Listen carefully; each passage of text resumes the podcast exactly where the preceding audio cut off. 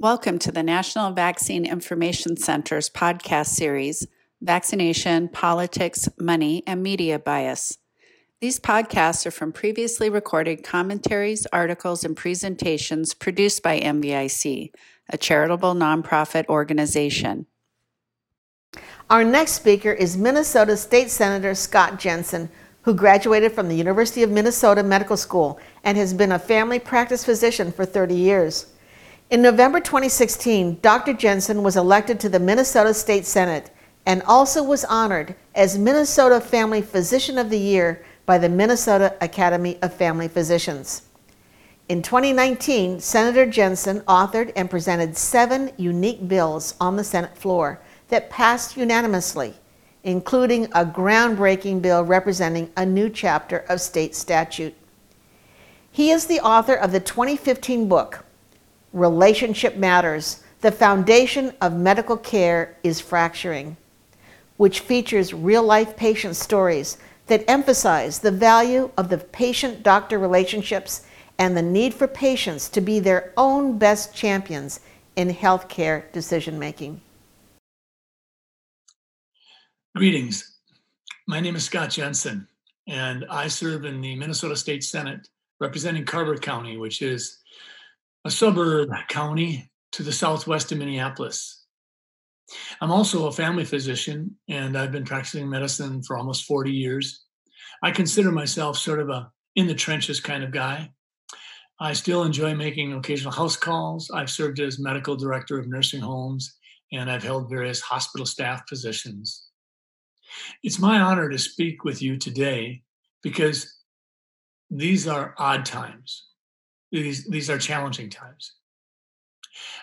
I found it almost ironic that the title of this meeting is focused specifically on the 21st century regarding the protection of autonomy and freedom in healthcare, if you will.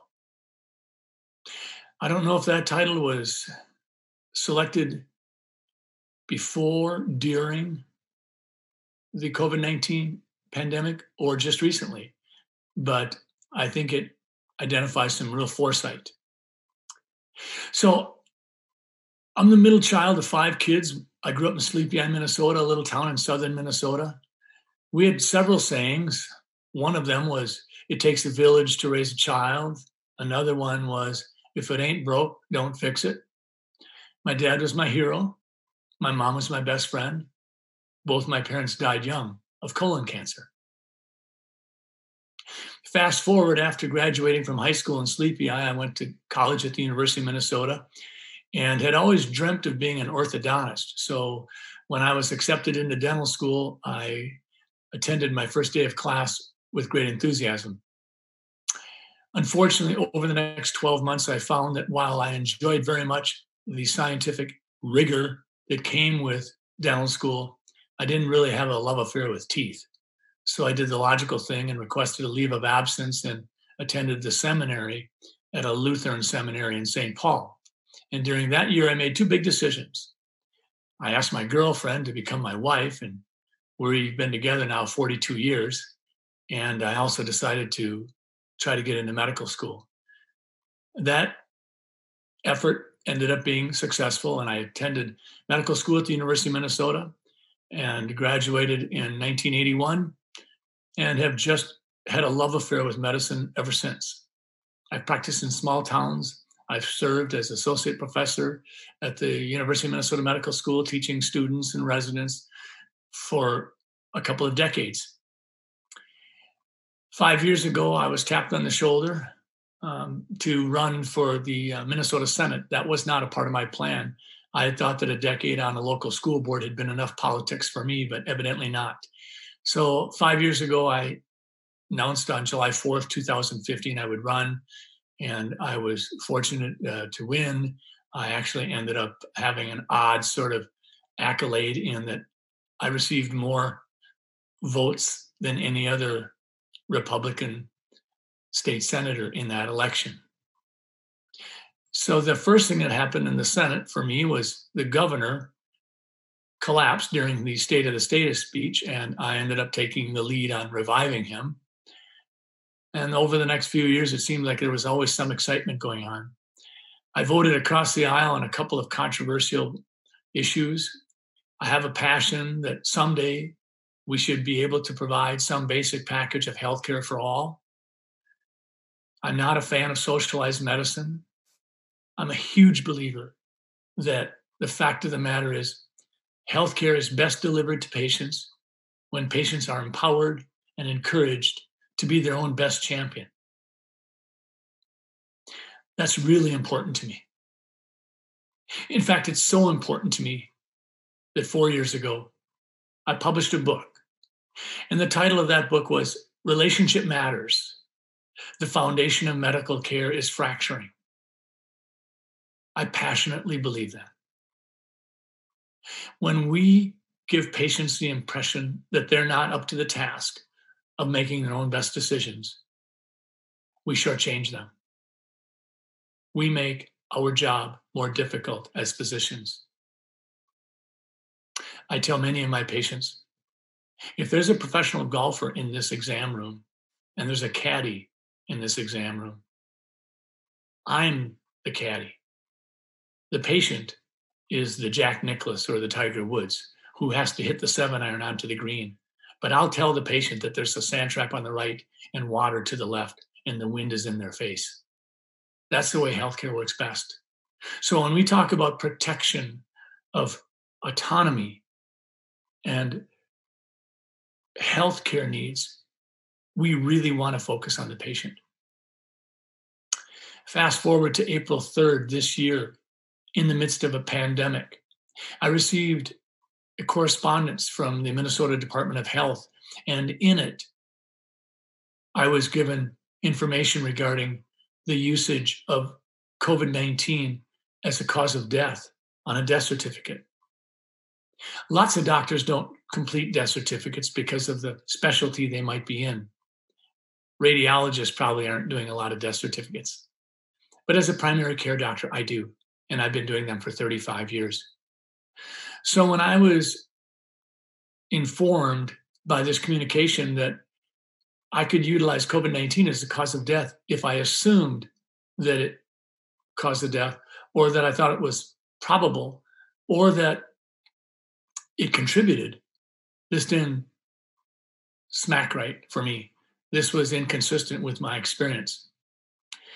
Based on that, I made comments in a public news interview a few days later, and that went viral to some five to 10 million people. Over the next few months, I was asked increasingly to speak to the issue of context for COVID 19. What does that mean? Well, if we see a number or hear a number, oftentimes it's hard for us to comprehend what that number actually means. So if someone says that we've had 150,000 deaths from COVID 19 in the United States, how does that compare to anything else? Well, a point of context would be if we add up the drug overdoses and the suicides and the accidents in America, that number would be far bigger. If we look at how many people died in the United States of influenza in 2018 and said that it was 80,000, that gives context to the 150,000 from COVID 19 this year. And if I share that in this country, we probably had somewhere close to three quarters of a million, 750,000 deaths from the 1918 flu epidemic, that provides context. So when I compare COVID 19 to influenza, I'm not trying to minimize the power and virulence of COVID 19. I'm trying to connect the dots. I'm trying to help people understand. To me, there is no particular value to frightening people out of their wits. When people are awesomely frightened, they don't think as well for themselves. So when I compared COVID 19 to influenza, I was alleged to have been, if you will, providing reckless advice. So, about a month ago, I received a letter from the Minnesota Board of Medical Practice that indeed I was being investigated and my license was, if you will, in the balance because I had provided reckless advice in comparing COVID 19 to influenza and I had been spreading misinformation by challenging the Minnesota Department of Health and the CDC regarding the advice they were giving in terms of how to complete death certificates utilizing COVID 19 as the cause of death. I still remember that Saturday afternoon, my wife and I drove up in our car, got the mail out of the mailbox. Mary was looking through the various letters. I was looking over her shoulder. And at the same time, we both saw the letter from the Minnesota Board of Medical Practice with my name as the addressee and big red letters, confidential. I smiled at my wife and I said, I don't think this is a check, and I doubt that it's a letter of commendation. That began a 10 day journey of trying to respond in a way that would share with the Board of Medical Practice what I'd said, what I'd done, and why I'd done it. It took a lot of time. I submitted that response, and for the next month, my life was a roller coaster. Part of that reason was because I was fearful that somehow this investigation by the Board of Medical Practice might leak to the media and that I would no longer be able to speak to the issue in a way that I might choose, but instead the issue would be framed by media sources. Based on this, I went ahead and spoke to the world regarding my investigation. On July 5th, I released a video about 13 minutes long, sharing with folks that indeed I was being investigated for reckless advice and spreading misinformation. I had no idea that that video would be seen by some 15 to 20 million people. But along the way, something good happened. We had a worldwide discussion regarding the idea that a contrarian narrative can contribute and doesn't have to be squashed. We had a discussion about what it is to be skeptical, but still remain respectful millions of people reached out. For me, during a gut wrenching time, I received the heartwarming encouragement and support of people I'd never met, from countries I'd never been in, from countries which I didn't know the capital city. And I'm grateful for that. And then three days ago, I received an email from the Minnesota Board of Medical Practice identifying that they had completed a thorough investigation, including a thorough review of the 5,000 word response I had written, along with 70 pages of attachments I had submitted.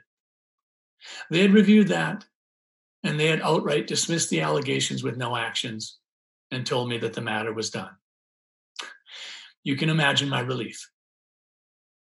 But along the way, I hope we've all learned something. And it has to do with protection and autonomy. We have got to protect freedom of speech. We have got to protect the right of anyone to express their opinion. Autonomy matters. The fact that we're all gathering for this convention matters. This isn't about a family doctor in Watertown, Minnesota, being investigated and then being exonerated.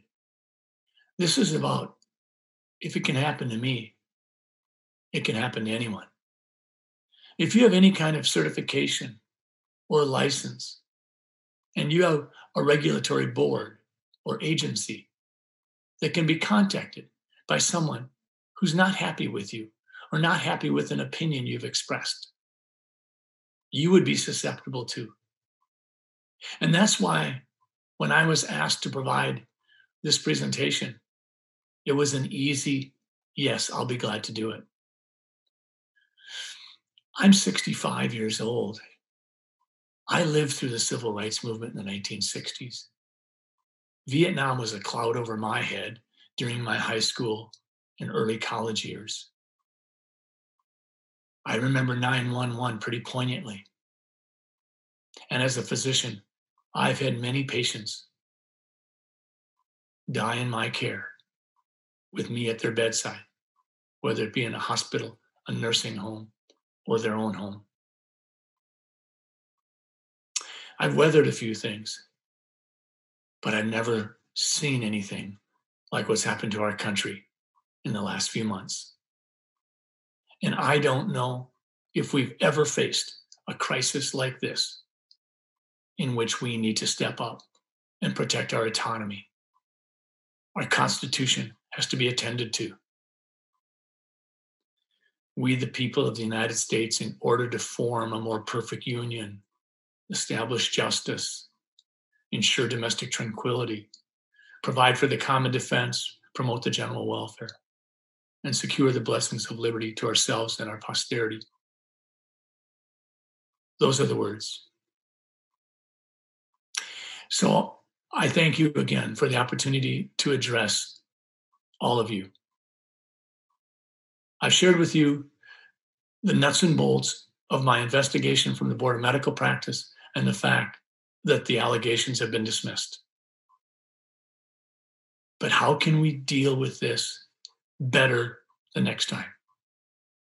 Because there will be a next time. But how do we deal with something that I've just gone through? Because if we get it right, if we learn what we need to learn, then the victory lap for me being, if you will, vindicated, exonerated, choose your word, the victory lap will be run not by me, but by you, the engaged citizen of the earth. So let's talk about it. What do we need to come away with in order to understand what and how censoring of freedom of speech occurs? How can we make it poignant and pertinent that if it can happen to me, it can happen to anyone? It's like a lot of things. First thing we've got to do is we've got to identify the problem. We can't solve a problem until we identify the problem and ask the right questions. The definition of the science science method is that we observe, we measure, we hypothesize, and we create experiments to confirm or deny our hypothesis. Why did the apple fall down and not fall up? Why did the powder puff of allergen particles blow from that weathered and aged dandelion laterally instead of downwards? Why does airflow seek the path of least resistance? Those are the questions we ask. We observe and we measure and we try to understand. And as we ask even those questions, hidden within those questions, there might be pertinent information regarding the value of masks in this day and age of COVID 19. But that's not the topic for the day. The topic for the day is how can we better protect our autonomy going forward? And in order to do that, we have to understand the problem. And the problem is the fear formula. What do I mean by that? Well, this has been a formula that's been used by politicians and elected officials for years but it perhaps hasn't been paraded out in front of the public. Let's take the first word fear. If you want to write it vertically so that we can make an acrostic out of it, that'd be fine. Just write down F E A R vertically. What does the F stand for? It means you've got to frighten folks. You've got to scare people. If you want to get this thing rolling, you need to paralyze people's ability to think for themselves. How do you do that? Well, you've got to give some examples of something that could scare people. It's best if you exaggerate those examples, scare the wits out of people. And as far fetched as the examples might be, that's okay. Make them extreme, get people's attention. Once you have their attention now with these examples, what do you do next? You have to accuse someone or something or some agency. And when you make your accusation, do it with some heat. Animosity works well. Arrogance can even help. That's how you get things going. And once you've frightened people and you've given examples and you've started to do the accusations, what do you do next? That's the R. Repeat the process, recite the examples and the accusations over and over again. Drive them home deep. Do you see that happening with our conversation regarding COVID 19?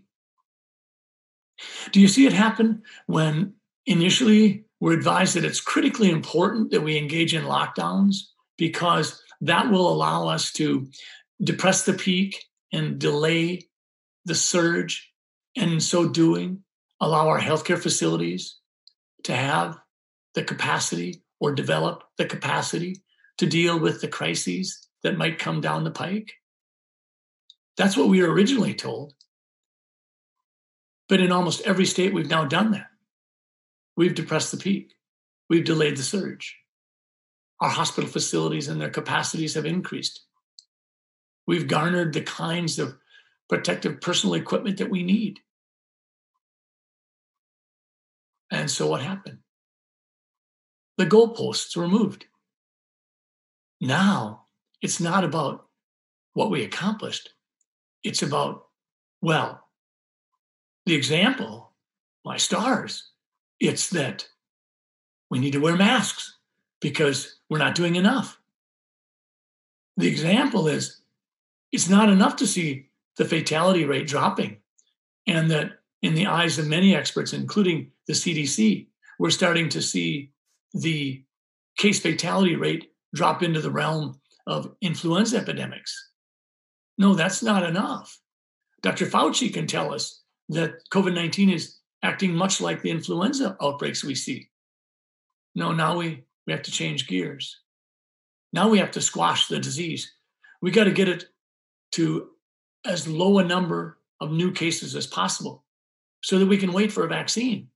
And that's how we will get herd immunity. Herd immunity. My wife's a veterinarian.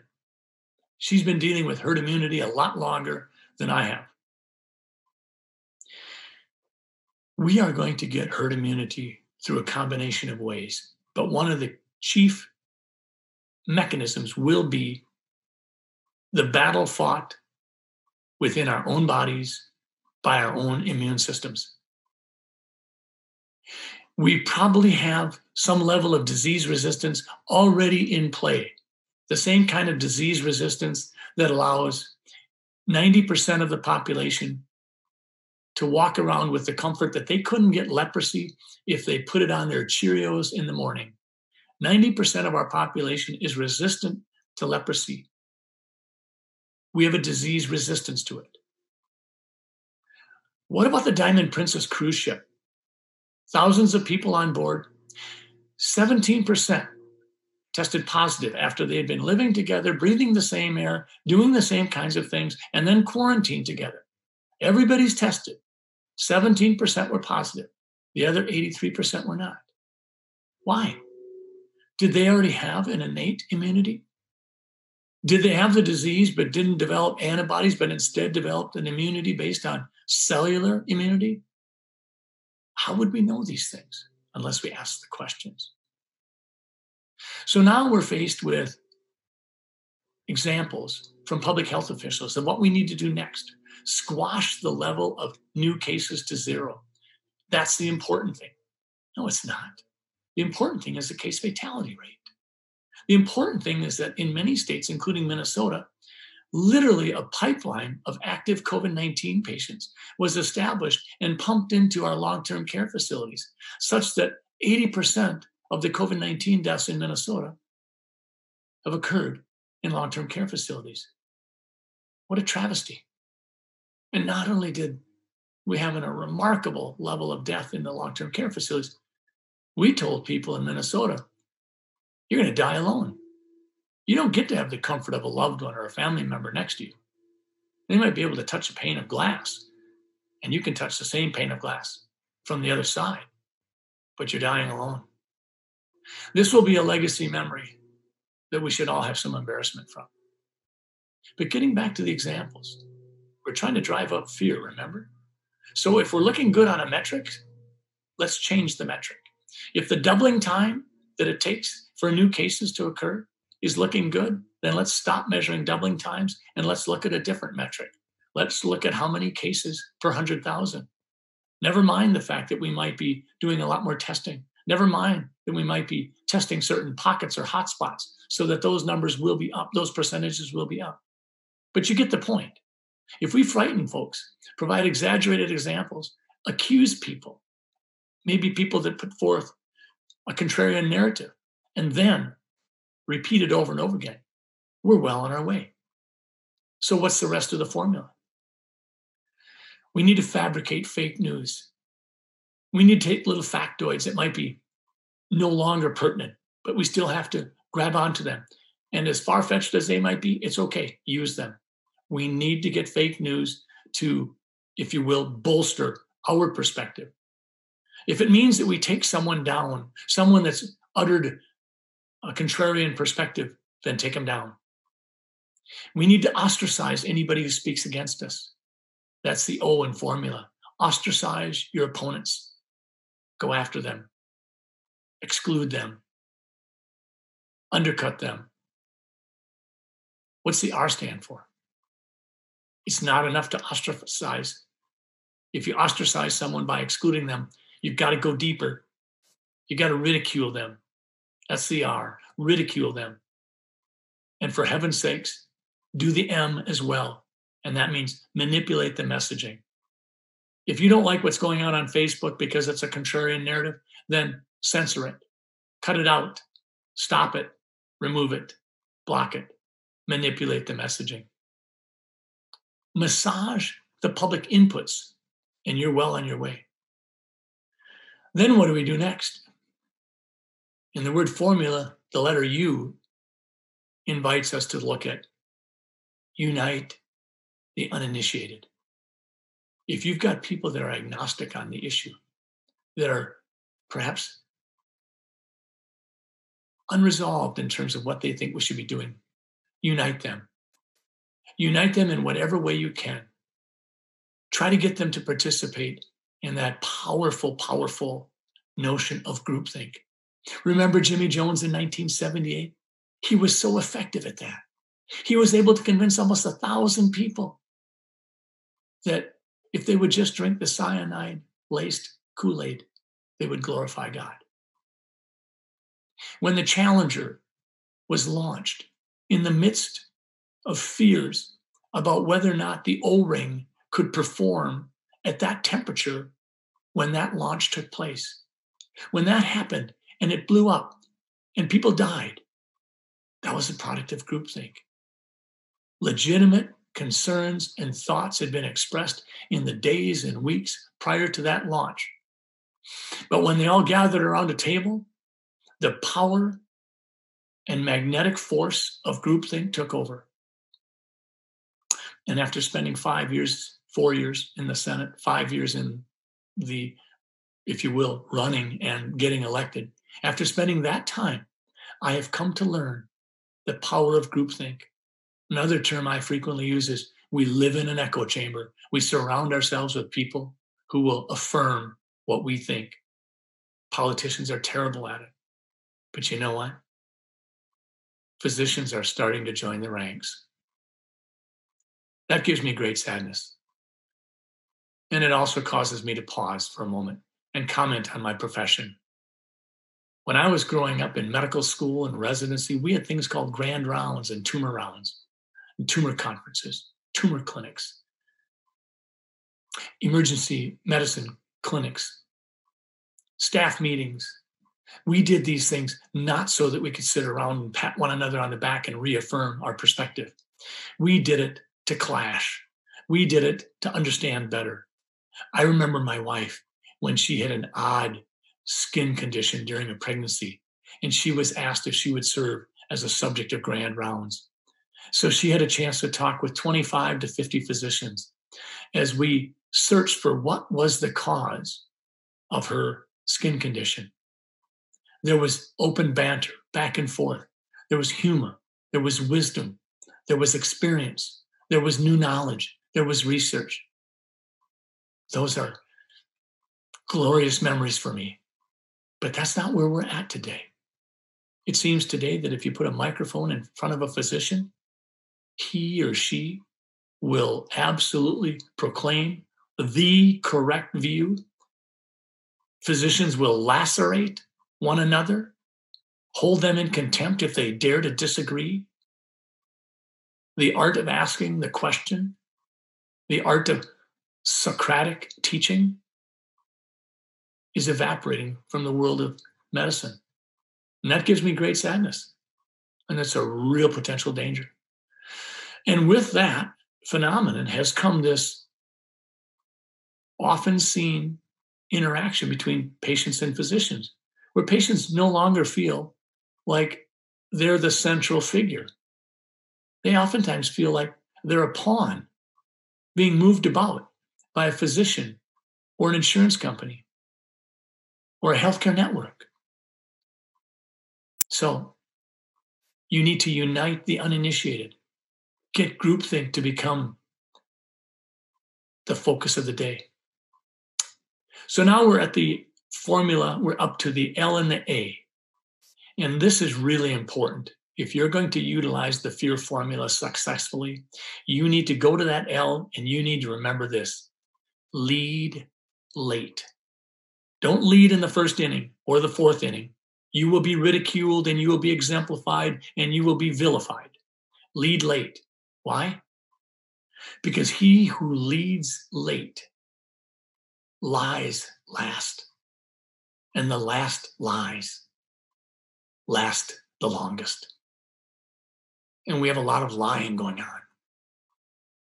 And we're going to have more of it. The idea that we're on the cusp of having a vaccine breakthrough with COVID 19 that's going to provide what we're looking for in terms of herd immunity safely. And the vaccine, by the way, is going to span the ages, whether you're a month old or 100 years old. We don't know that. I remember Jerry Ford in 1976 getting his flu vaccine on national news. And I remember within a couple of months later, the vaccine program was suspended never to be restarted again because of the outbreak of Guillain-Barré, French polio. I won't forget the day when my mom said, I don't know what to do in the 1960s when she was worried about the Asian flu. So you need to lead late. You subject yourself to less criticism you get to be the last speaker. And if you have some fibs or some exaggerations or some lies, they'll probably last. And now you're up to the last letter in the fear formula. And politicians are outstanding at this. What am I talking about? I'm talking about the need for you to applaud your own actions. Take a victory lap, whether you deserve it or not. Shameless self promotion is okay, it gets the job done. What I've laid out here is the fear formula. And I hope that you can recognize along the way what you're seeing with COVID 19. This is what we've seen. We've seen these things done, and we need to speak up. For me, getting kids back in school is paramount. We're seeing COVID 19 as a virus spare the zero to 20 year old group remarkably. If you remember the 1918 Spanish flu epidemic, what we saw there was that virus picked on 18 to 40 year olds viciously and heartlessly, so that we had many soldiers mustering out of the military, having lived through World War I only to die of influenza. That was a nasty characteristic of the 1918 flu epidemic. targeting the 18 to 40 year olds. How brutal and ruthless. But COVID 19 is not doing that. COVID 19 is targeting the frail and the weak, the elderly with multiple underlying conditions.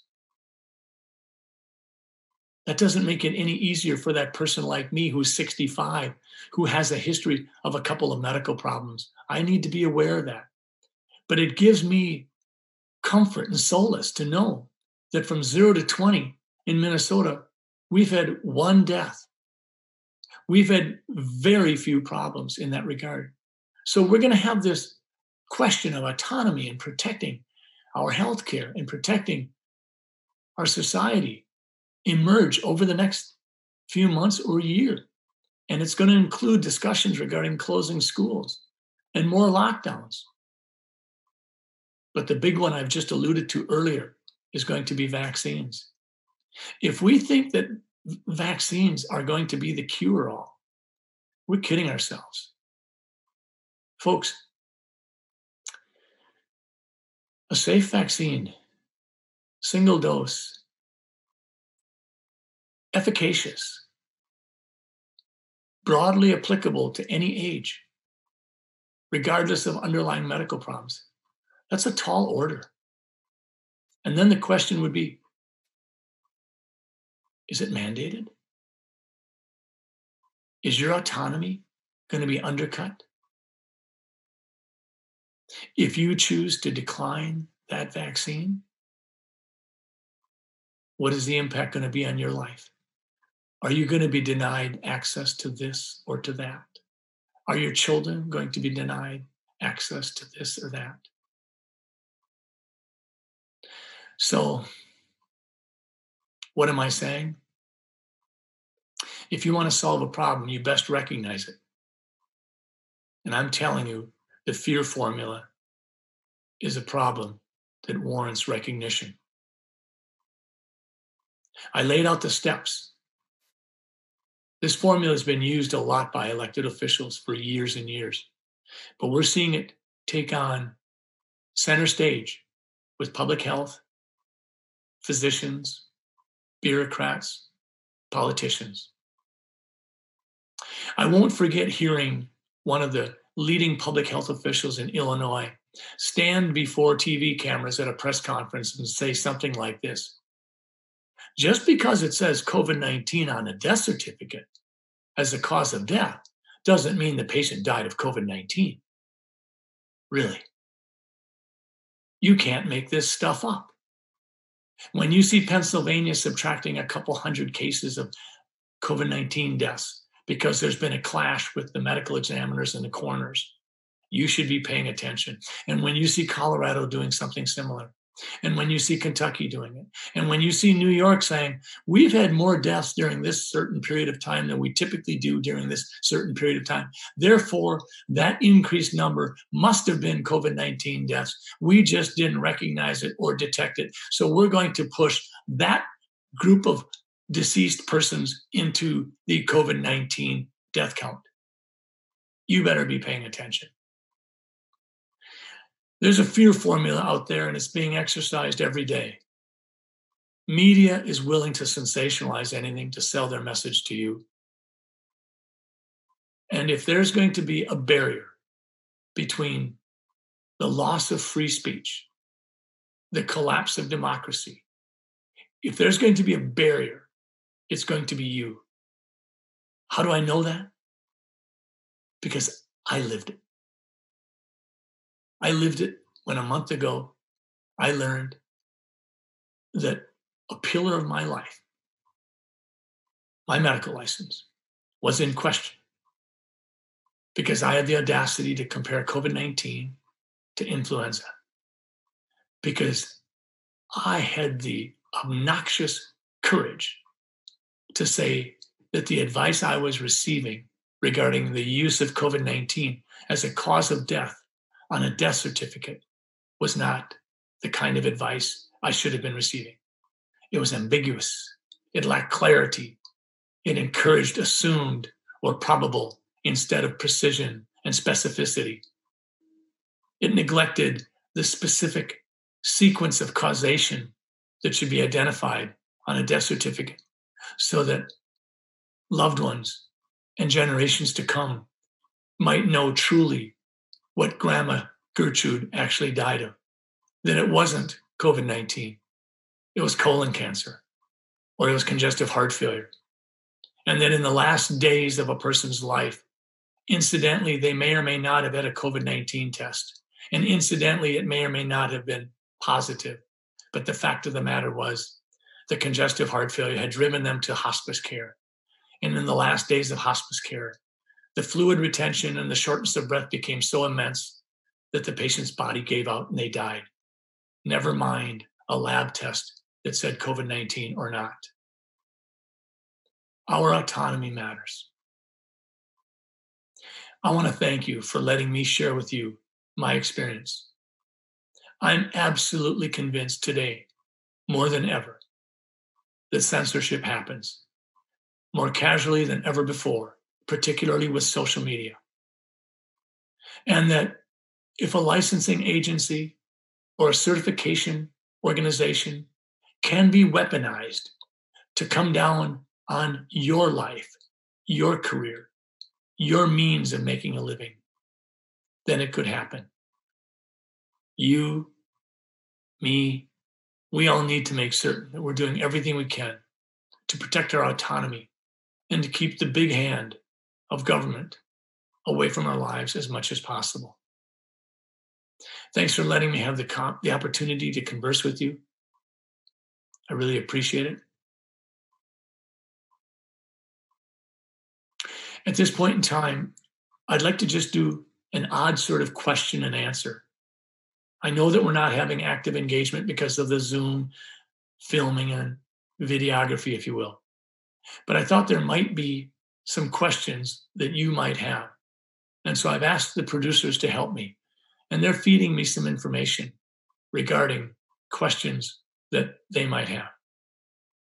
So, how does a citizen decide what to do, where to go? It's a challenge. I would encourage you to remember that you, under the formula where the uninitiated are being united via groupthink. Groupthink is a powerful poison in our society. Don't go there. If you're in an echo chamber, if you're seeing the same news program every night, change channels. If you're watching the same personalities on social media, introduce someone new. Do everything you can to see both sides. Try to try to be a lawyer for just a moment, being able to argue either side of the case, the plaintiff's case or the defendant's case. Ask yourself, why does this person see it so differently than I do? And before trying to convince someone that you're right, first try to understand why the other person is saying something different. Stephen Covey said it a long time ago seek first to understand, then be understood. If we can do that, we'll get to those crucial conversations and we can, if not connect the dots, we can at least connect the questions so that we might have a little bit of a pathway forward. Another question I've heard is what about testing? All I can say there is stay tuned. Specificity, sensitivity, accuracy, we're not there yet. We've got some good tests. We've got the PCR tests that look for active disease now. We've got the serology test that gives us a chance to look in the rearview mirror to see if I've already had it. But I'm hoping we can get better, quicker, and more accurate. So, folks, it's been my pleasure to speak with you today. Thank you for this honor. And please, your autonomy depends on you. And you need to recognize when it's being threatened. And one of the best ways you can recognize it is see the fear formula being utilized when it is. See it on the early side before it's too late. Because if it can happen to me, it can happen to anyone. Have a good day. Before you take a risk, find out what it is. To learn more about vaccines, diseases, and the human right to informed consent, visit NVIC.org, the website of the nonprofit charity, the National Vaccine Information Center. Since 1982, NVIC has worked to prevent vaccine injuries and deaths through public education and to secure informed consent protections in U.S. vaccine policies and laws. Visit NVIC.org and NVICadvocacy.org to get well referenced vaccine information that you can trust and share with your family, friends, and members of your community. It's your health, your family, your choice.